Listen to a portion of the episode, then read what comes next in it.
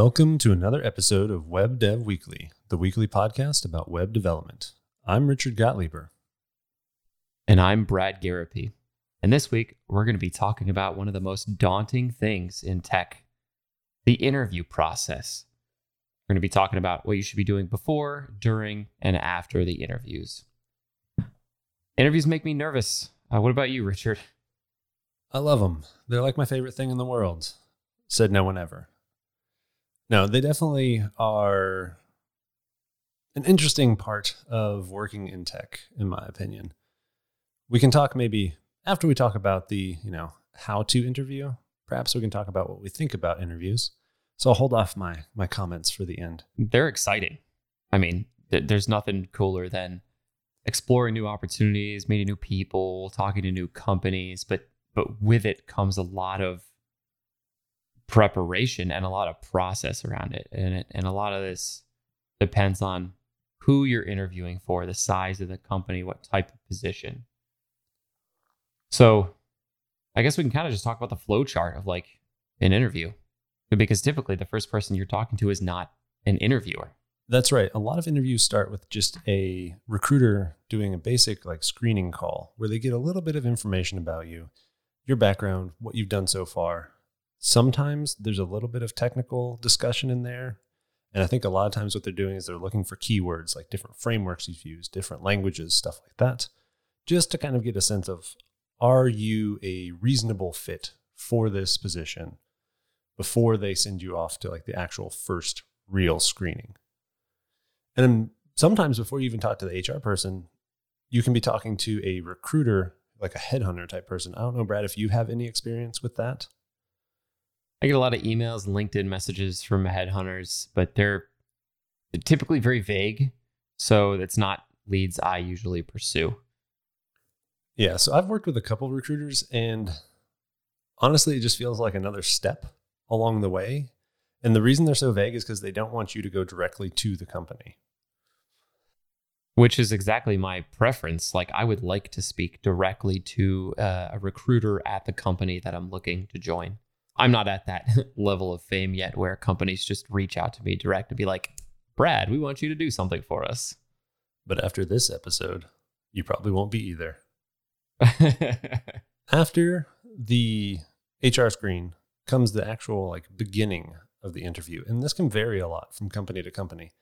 Now, personally, most of the places I've worked have been large corporations. I've worked at one smaller place, and the interview process there fairly closely mirrored my experience at larger companies, but it was a little more casual and informal, which personally I thought made it a better interview process. So I think this comes from the fact that large companies are looking to kind of get a cog to put into the machine. They don't know the exact spot always that you're going to be filling, and they don't know exactly what you're going to be working on. Whereas a smaller company, they will know because they're a smaller team and they know exactly what need they have that needs to be filled.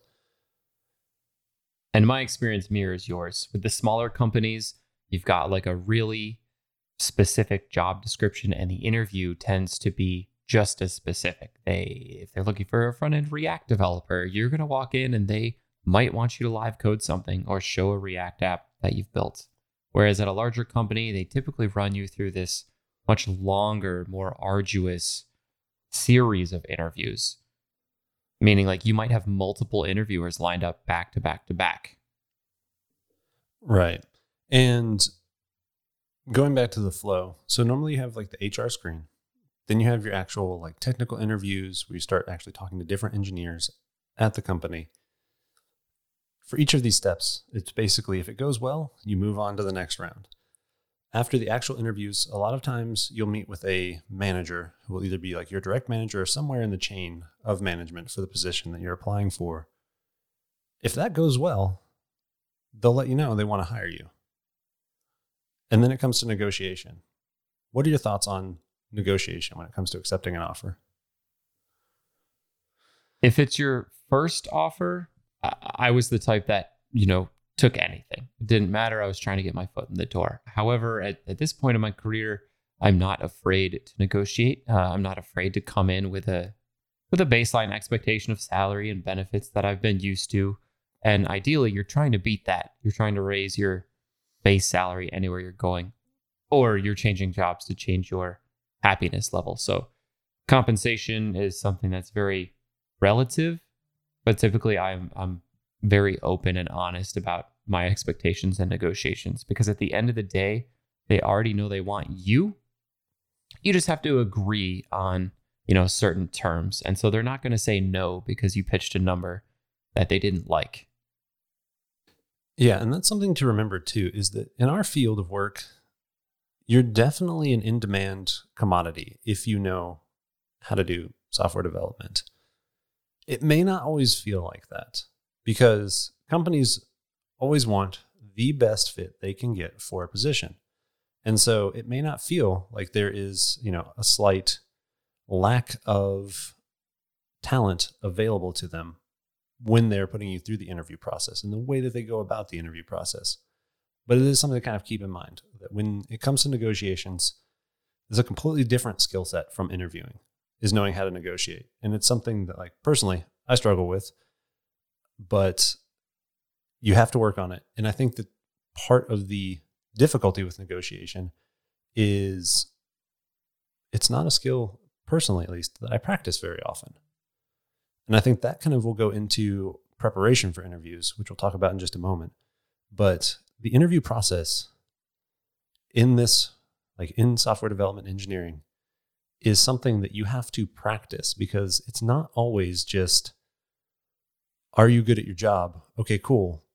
Show us and tell us about how you're good at your job it's a separate set of skills. Yeah, it's a set of communication skills and presentation skills that you may not use in your daily job. I actually have a calendar reminder twice a year to update my resume.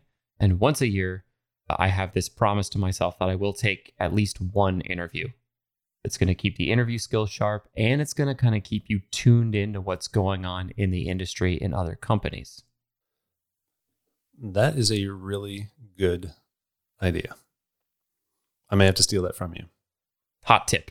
Yeah, hot tip. I know there are some people who also, you know, kind of follow the mantra of like always be interviewing, just so you always keep that skill set fresh. And so that you do kind of keep your finger on the pulse of our industry and what is currently in demand, salary information, stuff like that. I I don't do that personally because interviews are a lot of work. It's hard in my opinion. It's so a lot of mental overhead that you may not want to subject yourself to. But yeah, I like if anything interesting comes up, I'll always throw my hat in the ring, but I will force myself to do it at least once a year. Yeah, that's a really good tip. So when it comes to preparing for interviews, I think there's like in my mind, there's kind of two tracks, right? There's the established in the industry track and there's the just starting out track. There is some overlap, but I think that like the main difference is when you're just starting out, things like a portfolio become really important. Not that they're not great to have and important as you have an established career, but as you're starting out, like that's kind of your proof of ability, right?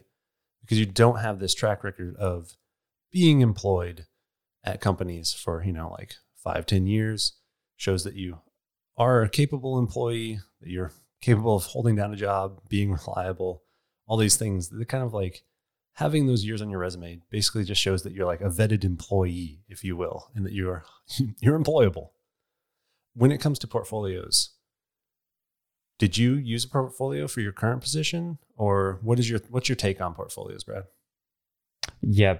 So the last interview process I went through, I transitioned from more of like a DevOps engineer to a front end web developer. So I had to prove that I had the chops necessary to make websites, to write JavaScript, to style with CSS. And my previous job experience didn't entail any of that. So I had to, you know, build a portfolio, build the blog, do some example projects.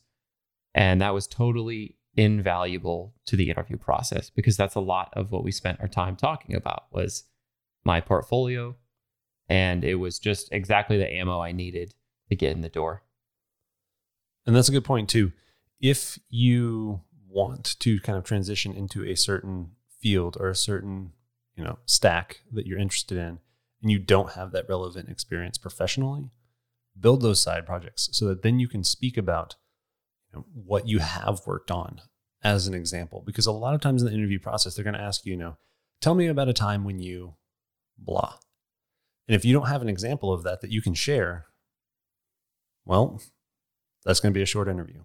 Yeah. And along with the portfolio, another thing I would look at is GitHub. I mean, it doesn't matter whether you're first entering the field or transitioning jobs in the field. That is what what what does Wes and Scott call it? They say the proof is in the pudding. Like that is exactly what you're going to be hired to do. So if I can look at your code, look at the quality of your work directly, me as an interviewer, that's the best indicator that I have as to your skills. And I think too, this isn't to say that like these are requirements and that you have to have these things. I just think these are are little bits of shine on your application, if you will, right? Like little things that make you stand out just a little bit more. Give you just that little bit of an edge compared to another applicant. So if you don't have a portfolio and your GitHub is pretty quiet, it doesn't mean that you're not going to get a job. I'll be honest, until recently, my GitHub was a ghost town. It was all private projects and nobody could see anything. And it's still like, I don't know. I don't know that I would put my GitHub on my resume currently because it's nothing that actively I'm working on super hard. And I know that's like that's one area where you and I differ. You know, your GitHub is awesome. You have these open source projects on there. You're always pushing stuff out there. It's fantastic. And so if you and I were applying for a job, this would be a great example of like where somebody could look at that and go, "Oh, well, this guy's clearly doing all this stuff that we can see, this guy's kind of a question mark. Doesn't mean that I wouldn't get an interview, but it definitely makes it easier to make the decision that, you know, Brad's GitHub looks a lot better. That's definitely a leg up. Yeah, it gives the impression, like a certain impression. And I think that that's key because in an interview, you have a very short amount of time to leave an impression. And so anything you can do to kind of put put a coat of wax on you will help. And the same thing goes for like, you know, your LinkedIn, your resume, all these different pieces of information that come along. When it comes to resumes, I'm curious, do you think it's better to have a resume that stands out as far as formatting and stuff goes, or a resume that's very vanilla and looks just like all the other resumes so that the information on there stands out? So, what I'm asking really is do you think that resume design is important or content is more important? I think at the end of the day, resume design almost doesn't matter. Most of these resumes are getting fed through bots that look for keywords and filter. I'll produce like a PDF version, a doc version, and I even have my resume listed on my website uh, in a markdown file and it's rendered to a page. So I have lots of ways to share it. But at, in the end, there is no special styling, just some hyperlinks on there to the projects and, and LinkedIn and GitHub and stuff like that. What are your what's your take on that? Personally, I like just clean, readable, boring resumes. When I'm looking at people's resumes, so I do a decent amount of interviewing in my current position too. When I'm looking at resumes, I appreciate the same thing. Like if all resumes had a standard format and there was just like, you know, IT work resume dot doc and you just filled it in, that would be amazing because then you can scan it. And if you know what you're looking for, it makes life easy you know? And then we're not relying on like oh this person's you know their design chops are amazing and oh the font they used is just chef's kiss and look at the line spacing. Oh you know it's it, i guess that stuff could be important if you're you know going for more of a designy front end where you're actually doing the design work then yes obviously like having a very aesthetically pleasing resume is important but i need to look it up. There's a resume um, template that we'll put in the show notes that's like the pragmatic software engineer resume or something similar to that, where it is a very just clean and simple, basic resume. And it works great. And I think your portfolio is where you get to shine and be creative and show off what you can do. So, the last piece of preparation for your interview is probably the most daunting and you're thinking it already in your head, and it's data structures and algorithms.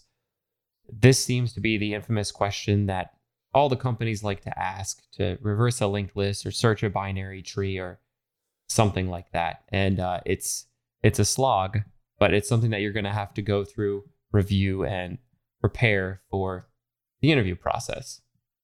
And uh, I think we got you know there's a couple good resources online that you can use to practice these questions. Yeah, and even offline. So I'm going to start offline first. Manning Press has a book called Grokking Algorithms, and it is fantastic. If you haven't ever done this type of stuff before, it is extremely approachable. The way that the information and data is presented.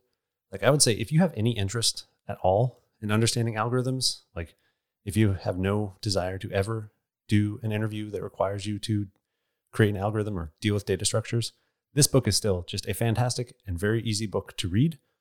It has pictures, like it is great. And like from a place to start, like personally, I think it's the best place to start. Anytime where I'm getting back into the interviewing world, I would just breeze through it because it brings everything back fresh in my mind. Yeah, two more that I like are the online coding platforms that typically you'll get asked to use in the interview. There's one called LeetCode and one called HackerRank. We'll include these in the show notes as well. It's just like a, a code editor online where you solve problems and then you run tests against your solution to see if it passes or not. Yep. And then the final thing, if you want even more preparation, there's a site called Interview Cake. It's expensive. It's $200 for a year membership. They do a fantastic job of taking common questions from like, you know, the big companies, the FANG or whatever the new acronym is these days, and breaking them down. And what I really like about it is that they don't jump straight to the optimized solution.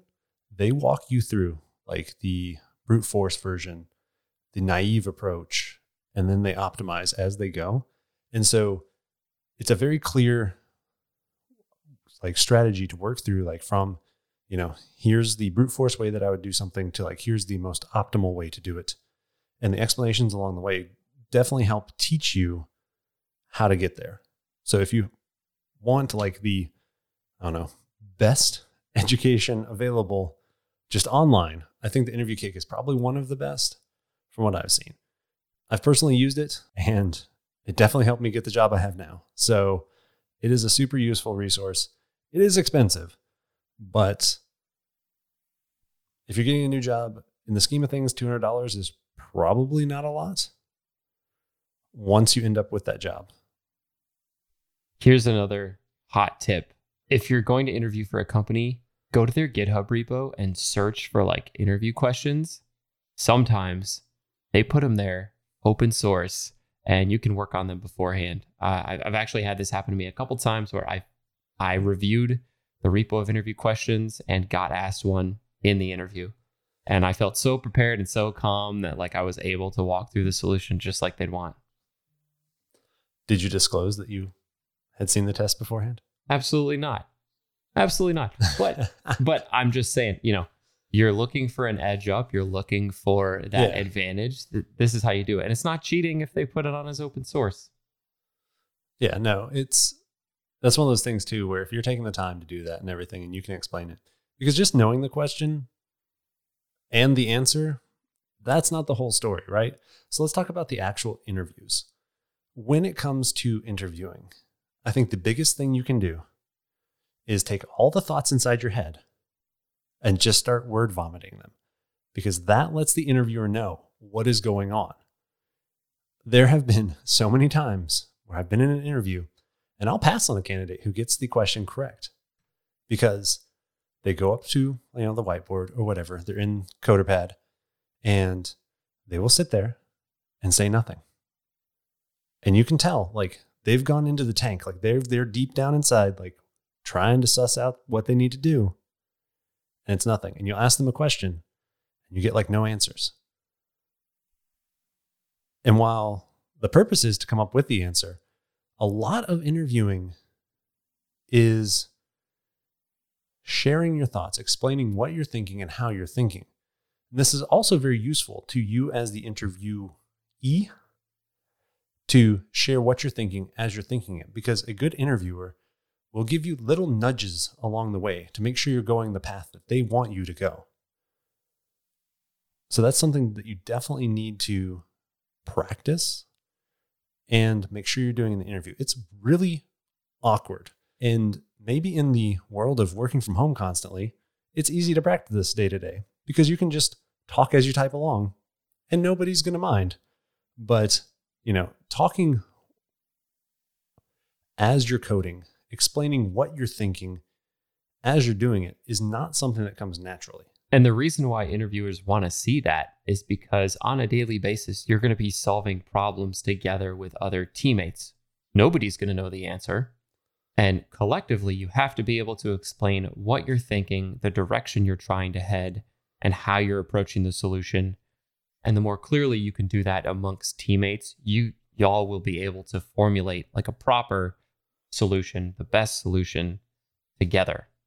And a way that I've practiced this or just happens to come to me is through streaming or through making tutorials. The, the more tutorials I make, the more blog posts I write, and the more that I stream specifically, it gives me the ability to code and talk about what I'm doing at the same time in a very low pressure environment where the chat is like a supportive interviewer instead of a judgmental interviewer.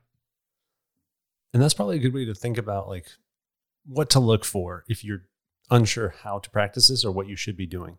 Go find someone who has a popular coding stream and watch them. They don't just sit there silently tapping away on their keyboard. They're talking about what they're thinking, what they're doing. They're speaking out loud like the entire time they're coding. That's what makes it interesting. So it's not that you're putting on a show in the sense of like you want to be interesting when you're interviewing, but you are putting on a show because you want them to know how you think, how you solve problems. What happens when you run into something and you're stuck? What are your thought processes, right? Like you never want to be in an interview and just hit the brick wall and stop. That is often a sign that, like, yeah, this interview is not going well. And you're probably going to get a pass if you stop. Now, it's not that if you hit a brick wall, you're done, right? As soon as you hit that brick wall, you need to be talking through like different things that you're thinking about, different ways that you're thinking about approaching solving the problem that you suddenly can't get past. And my opinion, a good interviewer will see that happening. They'll help you over that wall. They'll help you through that wall so that you can continue on because they don't want you just to get stuck on one little thing and then be done. Because we all know that like interview situations are not like a full representation of real life coding, right? Like you have Stack Overflow, you have Google, you have your coworkers, these are all people who can help you if you get stuck. And so they want to see what happens when you get stuck, how you approach it, and then can you move on with a little bit of help? Yeah, I think one of my biggest challenges in coding interviews is not having like a fully functional editor in most cases. It's essentially a notepad that has no executable code or no formatting or no autocomplete. Like it, it just makes, to me, it puts up a lot of little barriers on the way to thinking about the solution. Instead, I have to be like, oh, dad, I got to put a semicolon there. Like, oh, I got to format this real quick. And it's, to me, it's distracting on the way to thinking about the proper solution. Agreed. So we've kind of talked through preparation. We've talked through going through, you know, getting your portfolio, your GitHub, sprucing up your resume, prepping for those ALGs and data structures. And then you have the interview. It's super stressful. You get through it. You feel like it went great. What do you do after an interview, Brad? But the very first thing I do after an interview actually is like furiously take notes on everything I can remember. I try to write down the questions they asked me. Uh, I also let them know like I'm going to be typing the answers to the questions that I'm asking and the answers that you're giving me back just for reference. But yeah, after the interview, I try to take notes on as much as possible, all the solutions we talked about, all the things about company culture we talked about, just so I have like a really good brain dump of what actually went on. And then I even go further and polish those up and put them on my own GitHub. So, you know, I, it's like this company's interview questions and I would like write them down and I tweet it out and I share it because I think like I, I work through the answers. I solidify my understanding. I understand where like I may not have performed very well, and that that activity, that exercise, is just better preparing me for the next round or the next company, and also helping others. Yeah, that's not a bad idea. The only thing I will say is if you sign an NDA, don't do that. But other than that, have you ever signed an NDA during an interview? Yes. Wow. That's crazy. Yeah, the current position I have, there was definitely an NDA for the interview. Like you're not allowed to share anything. Oh. Is what it is. But everything goes well and you get the job.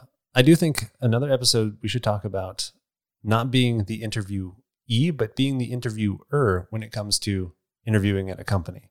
And what I mean is all those things that you just blew over with like company culture, all this stuff. I think that'd be a very interesting discussion to talk about like how we suss out if a company would be a good fit for us. Yeah.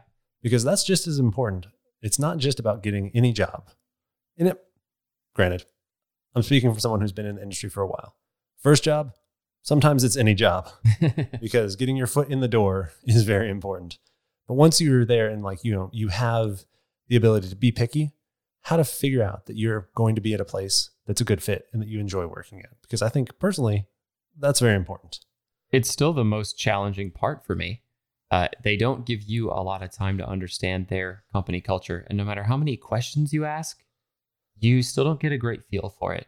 I have actually gone so far as to say, I would like another 30 minute sit down session with an engineer on the team that I'm going to be working with so that we can talk honestly one on one about work life balance, uh, what's the software life cycle, how do developers work together, all those things that's going to affect your, your daily happiness. Yeah, that'd be a super, super interesting combo. We should definitely set that up. So we've got a few minutes left for our normal time frame. And I know we both probably have pretty strong opinions about the interview process and how it is currently in software. I'll let you go first. Do you like interviewing? How do you think it works out? I think they're looking for the wrong signals, uh, especially in front end web development. Because we keep getting asked these questions about data structures and algorithms. And I've never used them in the front end ever. And then, so that happens at almost every interview that I've gone to. Only had one company say, Hey, do you see this page on our website? Why don't you open up VS Code and try to recreate it? And and that was the most freeing interview I've ever had because I got to start a project from scratch, start implementing from scratch, move quickly, talk out loud, talk about the the pieces of design or or the data flow and the UI and it just focused on the right things. So my take on the entire engineering interview process is that they're focusing on the wrong things for front end developers specifically. I haven't really ever had a good front end interview to date. What about you? How's your experiences been? So, my experiences interviewing are either extremely lax interviews that are basically just tell us about your job history. Tell us about a time when you did something. Okay, cool. It sounds like you've typed on a keyboard before. Congrats, you got the job. And I'm making a little light of it, but it's kind of along those lines. Or the other extreme of, you know, tell me everything that happens from the time that you put in google.com in your URL bar to you get the page rendered on your screen. Every single step in as much detail as you can tell me. You know, data structure algorithm questions, like you can Google those. There's a bajillion out there where you need to figure out some sort of algorithm to traverse a binary tree and the most efficient way and what's the big O notation of that and everything like that. So like, you know, these are two like polar opposites. I personally don't have much experience interviewing anywhere in between. It's really weird. I've read about interviews and interview processes that sound amazing, you know, where like a company will say, "Hey, we're going to pay you to be an employee for a day or two. You're going to come work with one of our current employees. Then we're going to see how you fit in, how you do, if you can pick stuff up quickly, if you're good at communicating, problem solving. Like these are real world like examples of how you'd be as an employee. I think those would be great interviews to to do. I've never done one of those, but I understand why that doesn't happen very often. That's a very expensive process in time. Money, maybe not so much, but time definitely. And I think that, like a lot of things, there is an answer that works okay when applied to, you know, a large group of applicants. And that is the current technical interview of data structures and algorithms. It does a okay job of sorting out people who know what they're doing, people who don't. And that's what it's optimized for. It's not always optimized for best fit, best candidate. And it's kind of like a scaling problem where there's no good solution.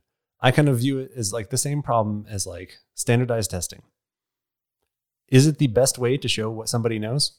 No. But I challenge anybody to present a better option that scales as easily. So it's one of those things where I think that large companies need it and smaller companies emulate them because they're successful. And so you end up with this thing of like, well, you don't really need to do this because you can be kind of bespoke, if you will, in your interview process. One, you don't have the volume of candidates applying. And two, you can take the time to find the right fit because it's a lot bigger deal if you hire the wrong person. But you emulate success instead of forging your own path often. And so I think that's why we've ended up like, you know, where we're at now. There's one other like kind of interview pathway that we haven't talked about. What do you think about like take home materials or take home tests or assignments? I think that that is depending on what happens with them after the fact. I've also heard, you know, so like the coming on and like working as an employee for a day or two kind of thing. I think that's a great way to do it. But also take home tests, I think can be very good if the review is good, right? So like a lot of places there aren't necessarily like sit down code reviews as a normal part of the day-to-day code process, right? Normally it's done through like pull requests and just getting feedback there. But I think if you went that extra step and had like a, you know, small group sit down with you after you've done your take home work and just walk through the code and explain why you made the choices. They can ask any questions for clarification. You get a feel for like what they value. They get a feel for how you work. It takes the pressure off of you. You get to sit down with your favorite editor and your buddy Google. I kind of miss Jeeves. Do you remember Ask Jeeves? It'd be a lot more fun to say your buddy Jeeves, but that's a throwback. I don't know. It's it's old. Ask Jeeves and Lycos, man the glory days. I never used searching. Lycos, but yeah, I definitely remember oh, Ask Jeeves. They had a retriever as a mascot. Did they? What's Google's mascot even? Man, we got a butler and like a golden retriever. Maybe it was a Labrador. I don't know. Some sort of retriever. We got Google. DuckDuckGo's at least got that funny little duck. I mean, there was a paperclip back then too. Oh man, Clippy. anyway, I think that's there's definitely other options available. And I think if you have the ability to shape or shift how your company does interviews, maybe consider not always just reaching for the standard data and algorithms off the shelf. Things like take homes, I think, are good. Things like pair programming, working through a problem with somebody. I think that's great. I know you asked me about take homes. What do you think about it? I think take homes are nice in that it's a set of code that both the interviewer and the interviewee are going to be familiar with when you're reviewing it. But I think take homes come off a little bit disrespectful of the the developer's time because it is unpaid, right? You're saying do this extra homework assignment and a lot of the take homes that I see are very ambitious. Very ambitious. Yeah, I guess that can be a double-edged sword depending on what it is, right? So definitely definitely a lot of caveats there. For sure. I would almost rather see a uh, you know, come in for a day of interview. The first half will give you a problem prompt. You sit in an office with your laptop and you solve as much as you can. And in the afternoon, we'll start the interview process. You know, we'll review the code, we'll run you through your behavioral interviews, ask questions, etc. That to me is like a very fair balance. It's everybody's spending the time together equally. You're given the resources you need to solve a problem in in an editor and world that's comfortable to you. So I think that about covers it. And I'm just going to say it, Brad. I think that I'm going to give us both a pat on the back for not getting too into the weeds about the current state of interviews in tech. If any of you out there have any questions, want some guidance, need any tips, definitely join the Discord. We can talk about it there. If you don't want to join the Discord, you can find our Twitter handles in the show notes. You can reach out to us there. We'd be happy to talk. So thanks for tuning in to Web Dev Weekly. If you haven't already, make sure you subscribe in your podcast player. And we'll see you next week.